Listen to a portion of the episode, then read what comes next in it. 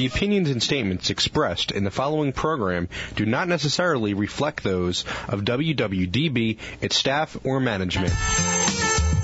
Inspirational women are increasingly popular in the news and media, but many go unheard and their stories are never told. Women to Watch with Susan Rocco captures the stories of many women who truly make a difference. Women to Watch is the vehicle for developing new leaders, encouraging younger generations, and in building self-esteem for future entrepreneurs. Good afternoon and welcome to this week's live broadcast of Women to Watch on WWDB AM 860. Today is November 2nd, 2015, and I'm thrilled to be interviewing Jody, Judy Robinett, sorry, the author of How to Be a Power Connector, the 550-150 Rule. I am Dr. Beth Dupree, breast cancer surgeon and vice president of Holy Redeemer Health System, also serving as medical director of the Integrative Medicine Program here at the hospital. And uh, during this next hour, we'd love to take your live calls at 888 329 3306. Again, 888-329-3306. I'd like to thank Holy Redeemer, who's our core sponsor for the show, and I'd also like to put a shout out to Sue Rocco, who is the actual host of this show, but she was invited to Washington, D.C. for a phenomenal meeting this morning. I, I haven't had any details from her yet, but she was invited to um, someplace in Washington to work with some of the women from the group Elevate, and I think it was one of those opportunities which uh, I think Ju- Judy's going to be able to kind of enlighten me about that you just don't say no to certain opportunities. So, anyway, um, without further ado, I'd like to welcome Judy to the show. Thank you. It's a pleasure to be here. No, no jet lag today, huh? No, no jet lag today. I'm home from London and Dublin, sitting Oh, here I'm- looking I'm out at the mountains with white on the top. Oh, I'm heading to London for the weekend for a um, to do a uh, advisory panel for a startup company. So I'll be uh, next Monday. Hopefully, I'm not going to be jet lagged because I will have slept on the plane. But that's always my hope when I'm traveling. So it is so nice to have you on the show. I know Sue is going to try to call in. She was finishing up in Washington, and she's going to be somewhere in between Washington D.C. and Philadelphia. But she was so excited about having you on the show, and I told her that after having researched you, I think that you and I could probably find about 20 hours worth of things to talk about, um, and that it was not going to be an issue. So, Judy, it is so nice to talk to you. And I, uh, you know, one of the things that when I was flipping through the um, the internet, learning about you, I saw you holding up a, uh copy of More magazine, and I was featured in More magazine years ago, and I love. Um, Leslie Jane Seymour, she is an absolute doll, and it's one of my favorite magazines. So, what were you doing holding up More magazine? I'm just going to start with that question because I, I didn't want to forget. I didn't want to, re- you know, I, I wanted to remember to find out what that connection is. Well, I'm good friends with Leslie, and in particular her boss, um, Jeannine Shao Collins, Vice President of Meredith Publishing. And I had arranged for Roma Downey to be interviewed by More. Uh, Roma and her husband, Mark Burnett, are redoing Ben Hur in 2016. And it occurred to me it would be uh, good to put them together, and um, I did that for a lunch meeting, and then later I was called uh, by Jeannine, who said, "Thank you, thank you for all your help." And oh, by the way, would you like to come to a private event that we're giving an award to uh, First Lady Michelle Obama? And so that's I was awesome. really pleased to go to that event. There were about a hundred of us, and just had a great time.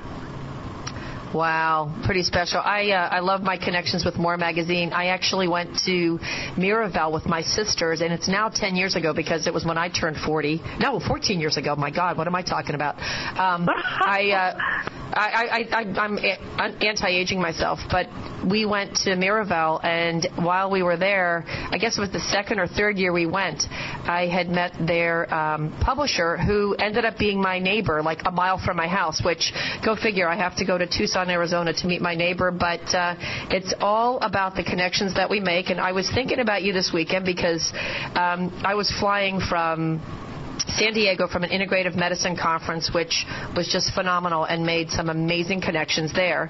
And uh, on both of my flights, I had to take a, a, little puddle jumper to LA and another puddle jumper from LA to San Jose. And um, I always talk to the people on the plane. I, as I've been reading about uh, you and what you do, you know, my husband's like, "Who'd you pick up on this trip? Like, who is the person that you that you met that's going to become some person in our life somehow?" And I said, "Well, you've got to meet people. You can't be afraid to put yourself out there. And people's stories are so amazing, and you never know what those connections are going to hold." Absolutely. So research shows we only talk to strangers 2 to 3% of the time. And half of us identify as shy, which is really, really sad. Uh, because if you think about when you've been most successful in life, you know, certainly hard work is right up there. But number two is uh, lucky breaks and uh, synchronicity. And that usually oh, comes yeah. from strangers.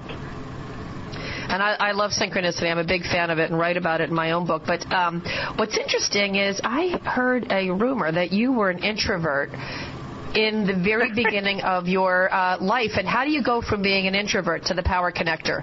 Because I guess you have well, to tell me about how, how did it all start. You, Idaho is that like middle of nowhere? Yeah, Idaho, yeah, or? it's where I'm I'm uh, sitting right now. So if you saw the movie Napoleon Dynamite, I went to that yes. high school. Uh, oh just gosh. you know, three three hundred people in Franklin, Idaho. My dad retired from the military and moved here. Been my mom's hometown, and I was so shy. I didn't really kind of fit in and um, and then I was bullied in junior high. So I I didn't really dare talk to many people, and you know I knew no one of wealth, money, influence, power. And uh, when I hit the corporate world, I had been taught, and research shows, if you're raised lower to middle class, you're kind of taught keep your head down, work hard, don't ask for help and someone will notice. Well, I found out in the corporate world very few people noticed. and I, I looked around and I went, why are people getting further ahead? They're making more money. They've got more money. They're not appearing to work harder or smarter. And I found out, you know, be, behind the regular org chart is this very well connected political group of people. And you'd better be in the network if you're going to get ahead. And um, so, of course, I was too shy to ask for help, but I picked up how to win friends and influence people. And I started ah. smiling, saying hello, shaking hands, and I'll be darned, I found out people liked me. It was really a shock. Um, and I think most of us think we're shy because we lack self-worth or self-confidence. And it's certainly, you know, more pronounced when we're younger. But, you know, I just tell people you have got to take a step out of your comfort zone. Um, otherwise, you can, you can never get very far without other people. Other people have the deals, the opportunities, the jobs, the money. Um, and you know you you can create luck by how you position yourself in that synchronicity. Did you have sisters? So yeah, I did start out really shy, uh, and now I'm to the point. I got to tell you, I'll even interrupt people in Starbucks if I think I can help them.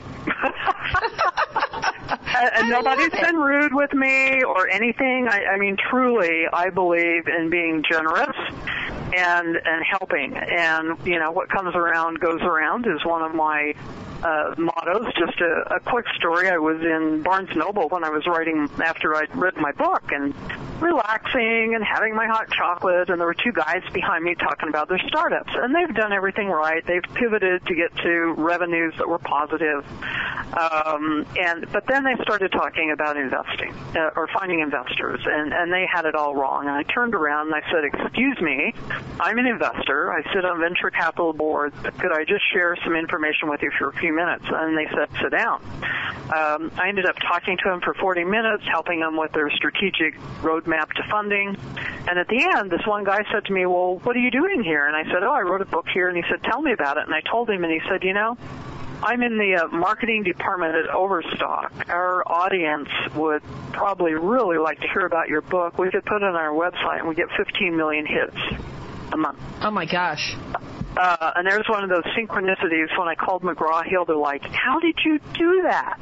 And, and it's the kindness of strangers. I mean, part of it is oh, being kind, adding value to people. And yes, it does create reciprocity. But, but I'm telling you, when you meet strangers, research shows the first thing you look for is do they have a level of warmth? You know, we don't want do you, sociopaths or the narcissistic right. people. Uh, and then you believe, look for a level you, of competence Do you believe that like attracts like? Do you believe that when you're putting out a positive vibe, or you know, you when you are exuding that positive energy, that you're going to attract the same back to you? You know, it does, it, uh, and it does happen. And I would have been one of those skeptical people of all the woo-woo stuff uh, with that kind of stuff. But I found out it's it's very true that if you're kind and and gracious, um, people will go out of their way to help you. What did you uh, What did you study in school? You know, my undergraduate psychology and my master's is in economics. And Oh, uh, I ran a biotech company. Yeah, I ran a biotech company for about nine years. I was public CEO and uh, had an AIDS compound, aromatase inhibitor for breast cancer. You would appreciate that. Which which Um, and you know, I'll have to look it up for you. It's been a few years ago. It's now in clinical studies out of uh, Vienna, and it's a topical Nice. application. I acquired Oh, it wow. out of uh, University of Freiburg, and it's in clinical trials. It'll it'll be life changing. No liver damage, that's so Oh, I love that. I saw your. I saw that you were uh, CEO of the publicly traded Medical Discoveries, and I, you know, obviously being in medicine, I I'm always in awe of individuals who begin companies based on how do I solve this problem, and that's that's one of the things that people don't, you know. I always tell them if you want to start a company, you've got to. If you find a problem that you can fix, then you've got a company because it's Yeah. looking for those answers. And as a surgeon, I'm constantly looking for the answers. And so, you know, I have Yeah. two sons that are both engineers, and it's the same thing. I said, you need to solve a problem. When you can solve a problem that needs to be solved, you've got a company. Yeah, so there's only two reasons a startup fails. The first is lack of a customer, and the second is lack of funding. And actually, I went all over the world giving speeches at Bio, the big Bio conferences, on how to get your your funding, uh, because it, it just hurt my soul that I would meet, you know, doctors and surgeons, people who had arguably a cure for something, and they could not connect the dots to the funding. And, and that's why I wrote this book. Actually, it was going to be how to get funded, and I put in my proposal to my agent, 50 people I'd interview, Ruben Abraham I'd met in India that raises George Soros funds and several billionaires. And she called me and she said, Judy, I thought you only lived in Utah and Idaho. And I said, yes. She said, oh, you must have gone to Harvard or Stanford. I said, oh, no. And she said, how do you know these people? And I told her, she goes, hold the presses. We're going to do a book on networking. And I said, no, we're not. I hate the word. I think it's manipulative, icky. And she said, trust me, we'll come up with a different world. And I didn't think the book would sell. Uh, we got offers from five publishers in, in less than a week. And so, That's you know, good. my whole goal is to teach people everything you need in the world is out there. There's 7.5 billion people, 369 trillion in private global wealth, countless opportunities. So you know, and it's all attached to people, and you've you've got to Wow. connect the dots. And most people make the mistake. If if I say to them, you know, if you put yourself on a piece of paper just as an X and draw a circle, the first one is your close friends and family, but name the next 25 to 50 people, and let's see how many of them are just like you. And so doctors tend to, you know, don't doctors and accountants, and you know, the problem is as soon as you need to switch careers or career advancement or find the funding, you ha- you're in trouble because your network can't deliver the resources that you need. Well, it was pretty. So anyway, that's a, a little bit about um, probably too long-winded, but No, but it's it's. you and I'll have to talk offline too. Uh, I know. Well, what's what's interesting? People always say like, how do I, how did I get to where I am? Because I came from middle class. My father graduated from high school. My mom only finished eighth grade, and they did celebrate their 65th wedding anniversary this weekend. So um, I, I came from I came from good stock, but we did not come from a family where a college education was. It, we were first generation, and so you know, Yep. my, my father my father started his own business as a cement contractor, and he actually did it because you know he couldn't really raise seven kids on a police officer salary, but I watched my dad in business, you know, and he didn't he didn't uh, create um, his his uh, future savings just from being a cement contractor. It was you know buying apartments and fixing them up and renting them and cr- finding other ways for him to be successful. And it was really so many of the times it was it was who he's connected to, who he met, who he had a relationship with And I've been, you know, that's kind of been my mo through life, and uh, and I've um, in in healthcare, I'm considered what we could call an early adopter, where if I see a technology that truly enhances um, a patient's experience, or if it enhances the the a surgical procedure, um, I'm very quick to give it a go because, you know, that's you're either I, I like to be on the crest of the wave, so to speak, but you meet so many amazing people along the way. And um, I want to know what the 550 150 rule is because anyone that's going to pick up your book is going to say, okay, give me the cliff notes. Let me know what is this 550 150 rule. Okay. So 150 is Dunbar's law, and it says that groups fall apart at 150. Even Roman armies only were grouped in groups of 150. So you see these people that they're madly at networking groups, gathering business cards that go in a drawer, um, and, and you can't really manage more than 150 people. So that's kind of the outer limit, even though Pew Research shows we know on average 632 people. Uh, I had a guy call me and he bragged he had a Google Doc with 40,000 people in a database that he sent out Christmas cards. And I'm like, dude, how many of those people have ever helped you? And of course it was less than 10. And so the outer limit I put at 150. That five number was the number I mentioned before. Five to 15 are your close friends and family. That 50 is a sweet spot for me. If you have 25 to 50 solid quality relationships you can get anything you need. You can get anywhere you need to go. And, um, you know, there was a study that was done by a top wealth guru who works with private offices. His name's Alan Prince. And he was trying to help lawyers figure out how to acquire customers. And he found out, yes, the number one way, just like doctors and almost everybody else that's professionals, is by a referral. But if you got a referral from a center of influence, that referral was worth two million, whereas a regular referral was worth a hundred thousand. So twenty one X. Wow.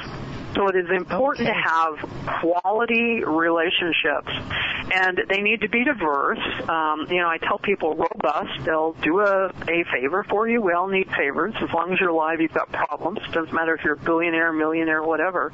Everybody needs help. And then have it deep with people with gravitas and leadership, and then certainly wide, which is across different industries. You know, I can pick up the phone. I'm uh, Mark Burnett endorse my book. I'm going to be flying to LA to meet Oprah's producer. So when you have diversity, whether it's in entertainment and media and, you know, medicine, it's amazing what you can get done. And that's what I love to do. I love to make things happen. And you can do that very easily with 25 to 50 people so let's say when you were 21, you didn't say, "Hey, I'm going to be Judy Robinett and I'm going to write this book, The Power Connector, and I'm going to make my I'm going to make my living in the future off of being a connector." When you were in your early 20s, what did you think you were going to be doing, or what was your what was kind of on your vision board for life? You know, I was a social worker. I was going to save the world. um, and I found out the world didn't want to be saved and um, I, I really thought I'd, I'd die if I saw another three-year-old raped or beat. Um, and so I went back to graduate school, but my whole thing has always been helping people, and I love solving problems. I've always loved a challenge. And when I got a little older, I figured out nothing happens without money. Um, and yeah. you know, I'd been taught get a job, work hard, do all of that stuff. Um, and uh, I was introduced to the founder of Skull Candy when he was broke. Um, I helped with that early stage funding. You know, even though he'd been bankrupt a couple of times and people said he'd never been be successful, he went public a couple of years ago and you know bought his 24 million dollar home. And so I became very enamored with the startup world because that's where the most uh, wealth, the the most value is created. On average, it's 27.3% annually, has been forever. And, you know, now we're in this perfect storm. It's shows like Shark Tank that are educating people. I have teenagers that can come up to me and talk about evaluation. Plus Web 3.0, uh, plus crowdfunding that's uh, really changed with what you see happening in capital markets. And I think we're going to see stuff we have never seen before, particularly women and minorities starting businesses successfully. And so I, I'm just having the time of my life.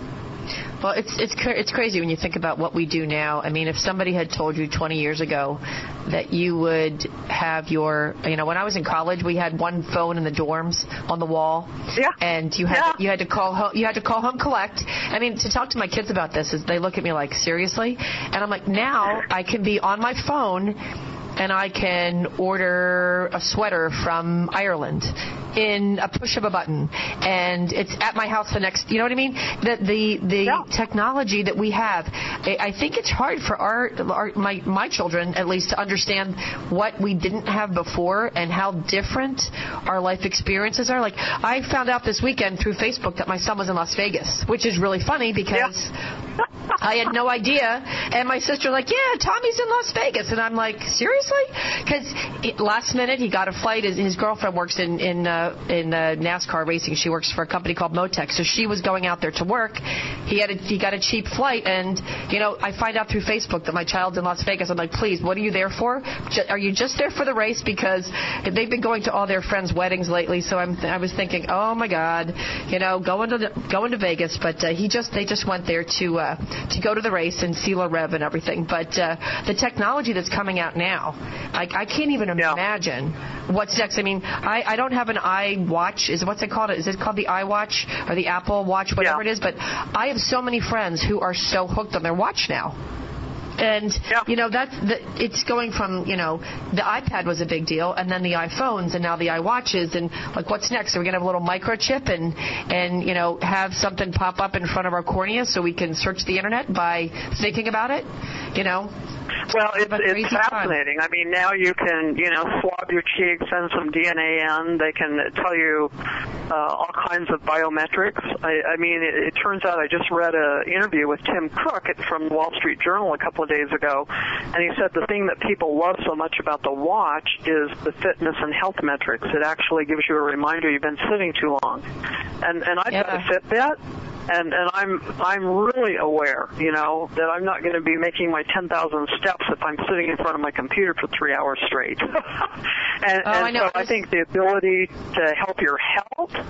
Um, you know, one of my friends has created a, an app that you can look through the key critical people in your uh, network, and their picture comes up and it says 30, 60, 90 day contact. Would you like to email, text, or phone them? And and it sends you reminders, so you can always stay in contact with those key people. wow, I like it. I, I mean, it's, I- I like- it is amazing. It's uh, it's interesting because the older I get, the more I need those little reminders. And everybody says Yeah. it's because you do so many things. I said, well, I do a lot of things because I can. I I enjoy it. I mean, I I, I do have to give a shout out. I had the best. My OR staff today busted their rear ends to get me done and um, completed because originally I had I had a very very um, I had a very busy schedule in the OR today. I started at 7:30 and did five big cases. And uh, when Sue got this call to go to Washington, um, and I was like, oh my gosh, I got to be off for the show. So I just I said to my staff, I said, listen guys, I just need everybody to hustle in between cases. And um, they usually hustle very much. Today it was like it was a finely oiled machine. Every single person was kind of on it, and I actually was finished in the OR at 2:25, so I had time for a cup of coffee. I was blown away. I was like, I was expecting to walk upstairs to the. Uh, we actually have a little radio studio in the hospital. So I was expecting to walk up to the steps of Holy Redeemer and just pop on the on the call with you, but I actually had a few minutes to relax, so it was really nice. Nice. So, Judy, what I want to know from you is, um, through your life, have what has been your greatest um, challenge or um, adversity that gave you a life lesson or a change of uh, direction? Um, because not, you know, I, I think a lot of people think that successful people kind of go through life and things just come to them. But I have found that some of the most successful people I know have had um, adverse experiences in their lives, and that those have been like the greatest. Oh my gosh, teachers. yeah. Uh, oh my gosh, you know, it's the valleys that mature you, not the mountaintops. So I'll, I'll give you a good one. I was giving a speech at MIT and I picked up a Wall Street Journal and it had a study on how to become financially independent in America. And it said be a doctor, a lawyer, inherit it or marry it. And I went, oh, the first four out. And number five was start a business. I went, oh, how hard could it be? And, you know, dumb me, I did a franchise restaurant and almost went bankrupt. I mean, I was so depressed and terrified I could barely crawl out of bed. And uh, but I went to a bankruptcy attorney just shaking. I was so scared with my financials, and I showed them to him, and he said to me, "Well, you're not even close." And I said, "But I'm broke." And another friend said to me, "Judy, they can break you, but they can't eat you." And I kind of kicked fear to the curb and said, I am going to figure this out. And I figured it out and sold it. That prepared me to be the CEO of a public company, raised eight million, you know, had another serious brick to the head. But every one of those puts steel up your spine. And so, you know, I take them as what is the lesson to be learned here? And if you think back in your life, where would you be if these bad things hadn't have happened? You wouldn't be so far ahead. No. I, I mean, absolutely. truly. And so, you know, I just, I recently learned that in Hebrew, there's two words for fear. And I'm probably saying them wrong, but one of them is pahad, which is, you know, you're terrified, panicked, you're running around, henny penny, the sky is falling. This is me when I go to my cave with dark chocolate. but the other one is when you're stepping into your greatness. I mean, it's when you're getting out of your, your Yeah. comfort zone that you know, but you still got the fear. If I would have known that, I mean, you know, I'm 61, and I look back now and I think, oh my gosh, if I would have just kicked fear to the curb and realized, like that attorney said to me, few things can kill you. Few things can kill you. And and moved forward. And so now I really tell people to embrace fear and, you know, step out you know, just step out, even little little steps. Yeah, I tell all my patients that adversity is our greatest spiritual teacher. You know, it's our it's those uh, journey it's our journey, those journeys that our souls take that truly mold who you are and shape everything. And um, what's really beautiful is uh, knowing that uh, you know through all those adversities, some greatness comes. And uh, Yeah. we also I also have learned that there are there are times in our um, lives that there are individuals that just play a huge a huge role in you becoming who you are. Um, so, who in your life was the person or persons that gave you um, kind of a, a great amount of influence? Oh my gosh, there's been so many of them over the years, but recently, uh, my close friend, Dr. Anne Osborn, she's the author of Osborn's Brain. You may have had it in medical school. She's considered one of the top neuroradiologists in the world. Uh, she's in her 70s. She still travels the world and lectures.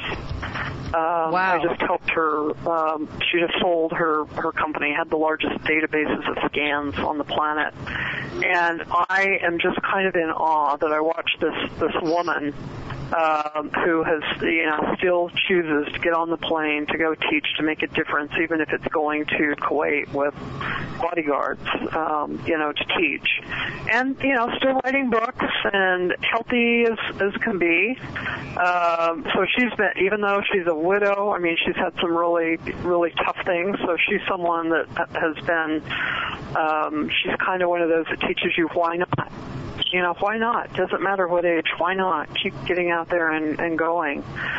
And um, so I've I've had terrific teachers. I mean, I've been blessed with that through my life, and and and I'd like to tell, uh, particularly the women out there, that you know we're not so good at asking. Um, I think I mentioned research shows if you've been raised lower to middle class, you're taught not to ask, and that was a hard one for me to learn. But you need to ask because people like me love to help, and most people will help.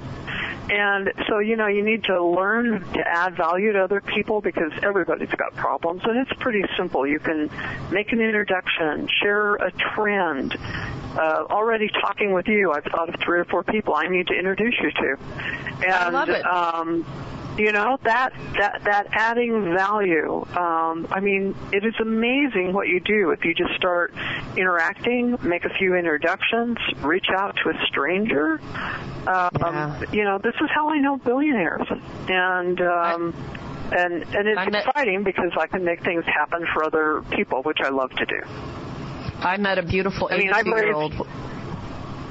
I met a beautiful 82 year old woman when I was uh, coming back from a talk that I was giving, and she was a class act. I mean, beautiful, well put together, and she's teaching computer science skills. And I loved it. And she had raised her kids, and we started talking. Her daughter had had breast cancer, so I ended up sending her my book, and it was she was very, very lovely. She lives in Texas, and she invited me to come to her house when I'm in Texas. But you know, when I sat next to her in the airplane, I was just so enamored with this woman who I said, God, I want to grow up and be her. I want to be 82 years old, getting on a plane by myself, flying someplace to teach somebody, you know, less than half my age a skill that I think is difficult for my parents in their 80s, you know, to be able to to manage. And so I was, it's like, what a beautiful soul and what a great gift she's giving to the world. And you know, she's been a great role model for her kids too, because she waited till later in life to find a career because she had raised her children. So, absolutely awesome. Wow. And yeah, and, and so you know, age isn't a barrier. Being a woman isn't a barrier. I mean, I tell people all the time, the money, everything is out there, and you know, most people don't realize it, but it's already in the network they have. I, I mean, truly, uh, every week somebody will talk to me about a profound problem, and you know, through my knowledge of their network, figure out the answers there. Um, you know, I, I moved back to take care of my mom before she passed away in May. And I thought, you know, here I am in this town of 600 people. There's no deals to do here. I love to do deals. Well, the mayor stopped in one day and said, Judy, do you remember my younger sister from high school? And, and I didn't. She was a lot younger than I was. And he said, she's invented this really nifty mascara brush and it go, it's got two wands and it looks like, you know, scissors if you were playing scissors, rock, stone. and you can have one a different color, one with, you know, sparkles on it. And I went and, and I met her just, just to be gracious actually. And when I looked at it, I got goosebumps. I knew this woman was going to make millions. And she'd done everything right. She had her IP. She had money from friends and family. Everything was documented. What she didn't have was a go-to-market strategy and figuring out, you know, manufacturing and that kind of stuff. Well, she brought her mentor to meet me, and this guy, I really hit it off with him, an older gentleman, and he said to me, what are you doing December 21st? And I said, oh, I'm in town. And he said, would you like to come to a private Christmas party? And I said, sure. And he said, well, I'm the business manager of Larry King and his wife, Shawn. And so I go to this private event, and there's a dude walking around. He's got hair curly down to his shoulders, very well dressed, but he clearly looks like a New Yorker. And uh, I went up and I said, you know, how are you doing? What you doing here? And he said, oh, I'm Shawn's makeup guru from L'Oreal. Um, I do everything for her. And I said, well, you must know her best friend who's invented this mascara brush. And his mouth dropped and he said, no, but I've taken two mascara products to multi-billion in sales. It was the woman's Perfect. best friend makeup guy. I love it. Well, Judy, right now we're going to take a break, and when we come back from the break, um, actually Sue has called in from uh, somewhere Okay. in Washington D.C. I hope she's driving safely. So after the break, we'll welcome Sue back in on Women to Watch. There are 365 days to schedule a mammogram. Today is as good as any. Holy Redeemer Breast Care makes it easy. We offer the latest technology like 3D mammography and automated breast ultrasound that help find cancers in dense breast tissue. Plus, our same day readings mean same day peace of mind. Make today the day you schedule a mammogram. It's easy to request an appointment online at holyredeemer.com slash mammogram. Welcome back to this week's broadcast of Women to Watch on WWDB 860 AM Philadelphia. It's November 2nd and I am on the air with Judy Robinett, author of How to Be a Power Connector, and my fabulous real host of this show, Women to Watch, Sue Rocco, is, has just joined us and I think she's someplace in between DC and Philly or she's still in DC, but hey Sue, welcome to the show. Hi, ladies. How are you? We are We're good. great. How are Sue. you? How good to hear your voice. Good. It's so great. I have to tell you, I've been listening to the whole show. I am driving. Um, don't worry, I'm on my Bluetooth, and I was listening on listening on the TuneIn radio app, which it Awesome. came in perfect clear. Yeah. So um, I just went through Baltimore and um, getting close to uh, to Delaware, I guess. But love So, Sue? listening to the show. Yeah. Sue, have have you did you meet anybody? uh, Like, did you make any connections in Well, Washington D.C.? Of Well, course good. I did, and Judy's going to love this because you know she's all about um, making sure when you're out and about in the world that you're talking to people, telling them what you do, and asking them what they do. So um, it was a great event. By the way, it was the um, Council for Women and Girls um, that they had a briefing. So they brought in people from each level of the government who all have representatives on the council and they were talking about women's issues in all areas, health and economics and business and entrepreneurship. And Valerie Jarrett opened the briefing and she of course is the senior advisor to the president. And so at the end of the um, of the meeting, I walked right up to her right hand gal and I said, listen, I'd love to have Valerie on the show. And she said, we would love to. And we exchanged cards and, and it was great. So that's how you make it Good job. Good job. Shop Sue Rocco. Love you How do you for think that. I got Judy Robinett on the show? I don't know. You probably walked up to her and said, "Hey, Judy, my name's Sue Rocco, and I'd love for you to be on my show." Right, right. but it is, it's always ironic. You know, I sat next to a young lady in my Uber on the way over to the White House. We had a brief chat and we're going to follow up. Um, and then of course I met a lot of wonderful women at the event and everybody was there for, you know, from different organizations, different companies, but all there because they want to help women, you know, move forward in business and in life. And then, you know, some were with nonprofits, um, some lots of entrepreneurs, which I love to see. Lots of women starting their own businesses. Perfect. Yes, Well, great. I, uh, and, and that's I w- critical. I was just about to ask Judy about her. I love, I love your network is your net worth, and I. It's like that. I couldn't have said it better myself because it is the it's the network that you surround yourself with that is there to help you to achieve whatever your goals are. And uh, Yeah. did you coin that? Was that like your? Is that do you have that trademarked or anything? No, I don't. Um, my next book will be net worthing, though. Um, I'm, you know, after speaking in London all over the world, I can really see how important it is to up the level to the next level. And that's actually research. Research has been done repeatedly showing your net worth equals your net worth. And you've probably heard people like Jack Canfield say, if you look at the five people you run around with and average their salary, you probably make what they make and and it's amazing the the difference. And and you know as you move into these different spheres of of influence it it does change you and it changes you for the better. It opens up different worlds for you you would have never known existed. I love it, and I that I, I don't know if you know anything about the health system where I work, but our health system, Holy Redeemer, has really tried to promote. Um, the patient experience. And one of the things that we are doing is it's called My Life Story, which is really learning the story of your patients. And for a lot of different reasons. Number one, you know, you remember things about people when you have a story in your brain because otherwise that's, that is how our brains are wired to remember. And so when, Yeah. when you, when you say here, you know, tell your story and talk to strangers, those are the things that I think in healthcare really need to come back to healthcare. And you've done enough healthcare stuff that, you know, with um, with the current state of affairs in healthcare, when the nurses become the people that give you their pill, your pills, and only um, have a kind of a brush by approach to the patient experience, the patients don't get that heart connection. You get that heart connection by telling your story. Yeah, and nurses, you know, are the healing component. And uh, when I was vice president of a hospital, we uh, put in a, a new system, and, and it was based on all aspects. So before someone went into surgery, you would sit down as an intake. You would find out, you know, about the religion, spiritual experiences, what they loved, um, and we would let pets.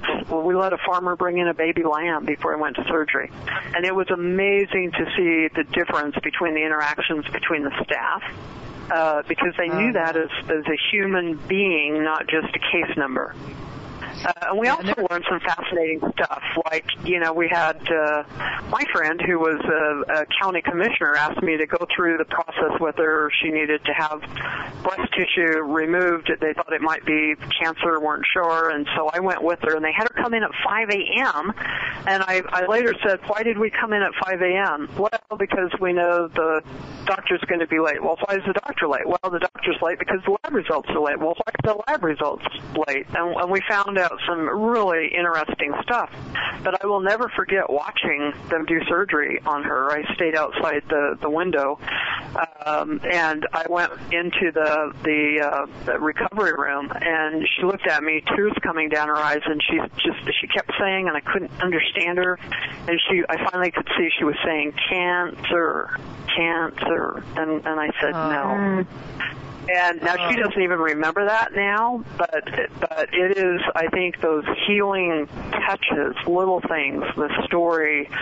Um, you know, recently my mom died, and um, she was 91, had a great life. I made sure she stayed at home, and I got a hospice nurse who was just amazing as far as the comfort and making. You know, I wanted my mother to be out of pain, so we had the liquid morphine, all that kind of stuff. But um, I, I think you're right, and and kudos to your hospital and for doing that because you know I hate going into hospitals now and the nurse walks in wouldn't even give my mother a pain pill. She had to put it in the computer. And I'm like, really? Give her the pill. She's in pain before you write. Nope, we can't do that. It's not policy. I'm like, I say that we're hmm, try- does it say you we're trying we're trying to put the care back into healthcare because you know we go into medicine as a as a healing profession and uh, I heard Mm-hmm. a woman uh, Jean Watson speak this last week at my integrative medicine conference and this nurse she was she's just absolutely amazing and has such beautiful energy and uh, they do a they do a um, certification for hospitals called Caritas which instead Mm-hmm. of being uh, you know instead of getting some award for whatever it's an award for being an institution of caring who wouldn't want to go to a hospital that gets an award for being a caring institution? I mean that to me is like it's priceless because to go someplace when you're when you're ill and you're not feeling cared for um, it's isolating. It's it's you feel as though you're you know you're not connected to other people. And I I love the fact that we're kind of moving back there when I mean healthcare really needs it. We really need to get back to a place where we are once again, you know, a haven for healing and not just, you know, the place for the pill for the ill and the surgery and the intervention. And it sounds like with your mom, with her transition, that you were given the opportunity to create a, um, a transition for her that was honoring, and uh, it was not just for her, but for you as well. Because when you lived into your 90s, um, you know, people want to die with dignity. Nobody wants to die in a hospital on a ventilator or, you know, in a situation where you feel out of control. Yeah, and, and I have an aunt that lived to be 109, so I'm probably I, I'm gonna. And I'd be wanting the same thing. All of us, all of us do. I mean, we all at our core want to be cared about, and um, so so that's great. And you know, it's You the know same thing great about uh, what's so great about that, Judy, is that she's not just doing these practices in, in Holy Redeemer, but she's traveling all around the world and teaching other hospitals and physicians about it, how they can do it and still be practicing medicine and you know staying true to their um, you know to the science. Yeah. Well, that is wonderful. It- I'll introduce you to Dr. Anne Osborn and also to Dr. Mary Groda Lewis. The movie um, Love Mary is about her. Oh yeah. Oh wow. That's a So- it's just Ladies, I'm going to jump off and let you continue um, the rest of the show because it looks like I'm hitting, coming safe. upon some traffic, and I want to be safe. Judy, Yeah, you thanks gotta so be much safe, for Sue. coming on, and thanks, Beth. We'll talk to you soon. Talk to you soon. All right. Thanks, Sue. Okay, so Judy, here's the deal. I have um, the wonderful honor of being a mentor to fabulous young women. Some of some of them in the financial industry, um, some of them in healthcare, some of them just in college because they're my kids' friends, and you know to to be able to give um, like let's say I was having you over for dinner at my house and I've got four or five of these young women sitting around the table. We're having dinner, and uh, they're all talking about you know becoming successful in their lives. So let's say you had a chance to talk to these 20-something-year-olds and give them the all right. Here's here's the Judy Robinett um, kind of a path or a, or a uh, a, a, path for success, like things that you need to pay attention to and do, like the three must dos, like what would you tell them? You know, the the one I would say is um, listen to your heart. I mean, it's a famous quote by Debbie Reynolds when she asked a producer, "Should I stay in theater, movies, or TV?" And he said, "Listen to your heart. The answer will be perfect." You know, at the end of the day, it's your life, and and you you have to be happy in your heart and in your soul. Uh, the second one would certainly be be kick fear to the curb. Uh, you have to really question the assumptions about yourself and, and realize that you know fear is when your prefrontal cortex shuts down. You're you're not doing great thinking. and uh, a few things will will kill you. That would be the second. Uh, the third would be make sure that you use your your network, even friends, uh, for intelligence. So you know, one of the the best things is other people help you get better reality, and they help you see blind spots. And we all have blind spots, and you know, an example of when I was in graduate school, I thought I was dumb. So I volunteered to, you know, run committees and classes, and I was one, only a handful of women in the entire program of 300. And the dean called me in one day, and he said, "Judy, you know, the guys don't want to be in your your uh, groups anymore." And I said, "What?" And he said, they said you're too aggressive. And I literally walked over to his desk, took my fist and went, I am not aggressive. Who said that? And of course I cried all the way home. And later he said, you know, you're like a bull in a china closet. You need to like pay attention to people's feelings. And I said to him, feelings. Who cares about feelings? We've got to do work here. And and I hadn't realized that I was so scared uh, of flunking, not getting good grades, which was I mean I had the highest GPA of anybody there, but internally I didn't have the confidence and the self worth, and I didn't see how other people were seeing me. I mean it was the same thing of thinking I was shy for 20 years, and so you know I would suggest to these young women to ask three to five of their friends what the top three best things are about them and to pay attention because other people will see things that you don't, which helps you over your blind spots. And then finally, I would tell everybody, have your daughters or granddaughters uh, do this. Take out a piece of paper, write at the top victory log, number from 1 to 50, and just start writing down things you're proud you've accomplished. Little things like, you know, I got a D in geometry, but still graduated. Um, I wrote down when I made thirty thousand a year, and I wrote down when I made three hundred and fifty thousand a year. I wrote down when I met my first millionaire and when I met my first billionaire. Uh, and it's staggering to review the list and see because I would have never guessed in a hundred years I would be going around the world speaking that I would have written a book. And this is the number one way to build self-esteem. Because women, for some reason, you know, we're like wired to keep going over and over our problems and mistakes. And we keep our head over our back shoulder. They think it's because we're making sure the tiger isn't coming after our children. But it's important to manage your emotional health as well as your physical. And, and those things will help you. So, what do you do to manage your emotional health? It was just what I was going to ask you. Do you do yoga? Do you oh. meditate? Do you, what do you do? You know, I, I certainly uh, meditate. I do a lot of hiking. Um, I'm in the mountains. I'm less than four hours from Yellowstone. I love. I mean, it's like you could touch the face of God uh, to be up there in those mountains and see grizzly bears and the wolf pack and and uh, um, I'm a voracious reader. I play guitar, piano. Um, you know, I do fun things like um, drive helicopters and and uh, love to ride horses. So I try to get in nature. Wow. That's a big one. Um, you know, do eat do eat dark chocolate when I'm stressed. Um, so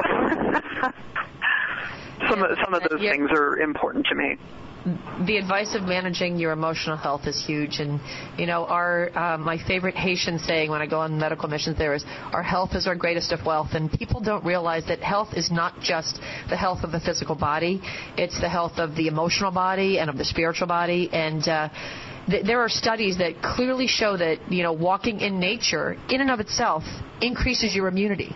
And so I I jokingly say that every year, and it, I do do it. I I go to Sedona and I, I say I'm plugging in my I plug myself into the red rocks to be able to be, recharge my spiritual battery so I can go back and do another year's worth of you know my soul's work of creating this bridge between Eastern and Western medicine, but it truly is my emotional and spiritual health that get recharged when I'm in nature. I was hiking last week in San Yeah. Diego and there was there was nothing like being at the top of the mountain looking out and seeing the 360 and everything's below you. It's just absolutely Yeah. amazing. And the more you can create awe in your life, they've also proven Yeah. it improves your mental well-being. You know, go. I go out every night and look at the stars. Oh yeah. Uh, I mean, just little things like that. I planted tulip bulbs yesterday because I know in the spring they'll be beautiful. So I, I really, uh, you know, do some quiet kind of things like gardening. Um, and then I just, I love to teach and, uh, and and you know it really is so critical that you share with people your story and, and your goals and where you're going and then you ask what other ideas do you have for me?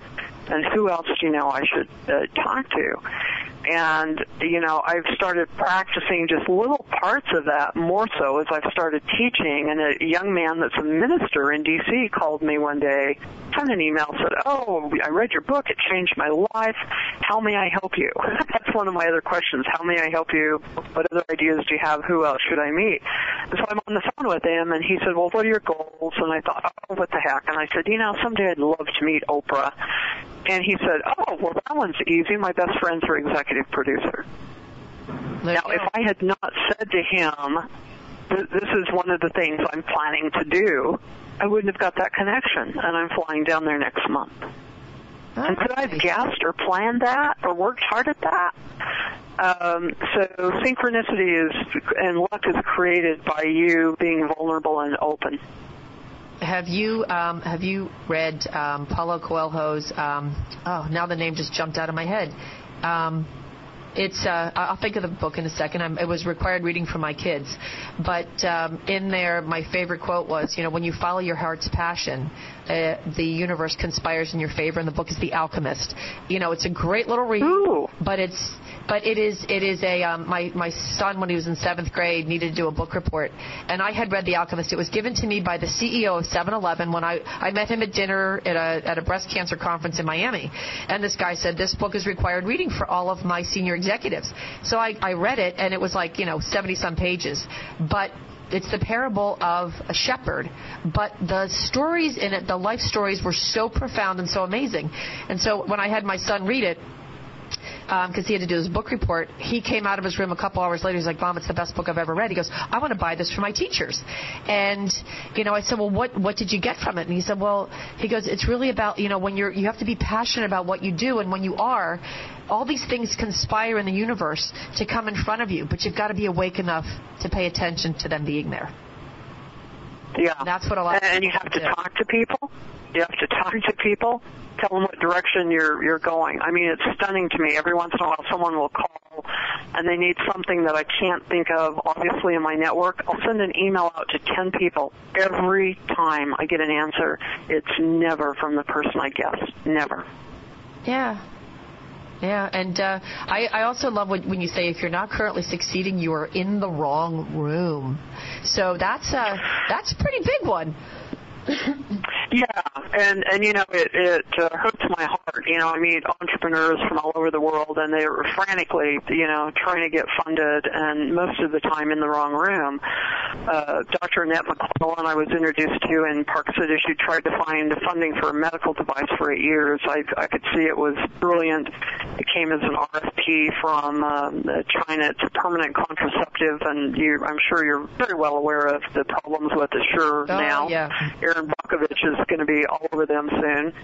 And um, she was in the wrong room. I mean, she was in Utah. I said, you know, you're a woman and you're not Mormon. Um, and I can say that because I've got Mormon roots. But I got her to San Francisco and I got her to Boston and um, got her five hundred thousand dollars. And within a few years, her company sold to millions to Boston Scientific. Wow. And so often it is who's in the right room. So if you keep going to the same events, um, and there's not people smarter than you or have access that can help you, you're in the wrong room. Um, and I tell people, you know, search out some of these powerful organizations. So, you know, you can meet people one on one, but if you go to a group, there's a chance you can meet 15 people that same day really your trajectory uh, is going up. Um, I tell women to look at Alley to the Valley, a private curated group of 50 professionals. It's how I became friends with Rosie Rios, the United States Treasurer, uh, uh, Heidi Roizen a partner at, at Draper VC. It's where I met Lesley Jane of More Magazine. Um, and uh, then there's strange little things I found out. Like if you live outside of New York, you can pay $800 a year and join most of the private clubs, like the Harvard Club or the Yale Club, and use their hotels. Well, the last time I did that, I ran into Timothy Geithner in the lobby um, so you you know there's um, and if people are in business, I would tell them to go to Associated or the the Association of Corporate Growth. It's been around since the 1950s. They're globally. They have CXO level people across all different industries. They have a great lunch, a speaker, and they introduce new people and they understand helping each other. But there's all of these groups out there that most people haven't heard of that you know you you need to look at because joining the powerful organization. I mean, I even joined United Way's board. I volunteered to be on the finance committee because I needed to learn how to do higher level budgets. Um, I volunteered in Salt Lake to be on the finance committee for a governor's race. Where I met my first three billionaires out of Park City. And so you think about where are the people hanging out that you need? And for people looking for investors, 90% of high potential startups are funded by angels. VCs only fund 2%. And there's angel groups in every single state. You can look up the National Angel Association. You can find out the angel groups online. Um, I, and if people I, need help, you know, they certainly can find I'm me. a big believer in angels. I'm a big believer in angels for many different realms of our lives, and uh, angel funding is certainly something that when it comes along for um, companies, it's the uh, it, it can it can make it can make the difference. And Judy, believe it or not, we are actually at the end of the show. It has been one hour, and I could probably talk to you for about 20. And I hope to meet you in real life person. Um, so I, I just yeah. want you to tell everybody your website, how they can contact you, which books you want them to read in the last minute. Okay, so you can find me on Twitter at Judy Robinett. I'm on LinkedIn. There's no E on the end of Robinett. My website's just judyrobinett.com. And my email is judy at judyrobinett.com. And, uh, you know, I, th- I think people would enjoy my book, but a couple of others that have really sparked my interest is Triggers by Marshall Goldsmith that is pretty profound in helping you get to your goals by just asking every day uh, what what can I have I done my best to achieve this goal? And then another one is Resilient by Eric Greitens that came out of the Navy SEALs, and he's also an Oxford uh, grad. Judy, thank you so much for being on Women to Watch, and this is the end of the show for today. We'll see you next week. Bye bye. Thank you.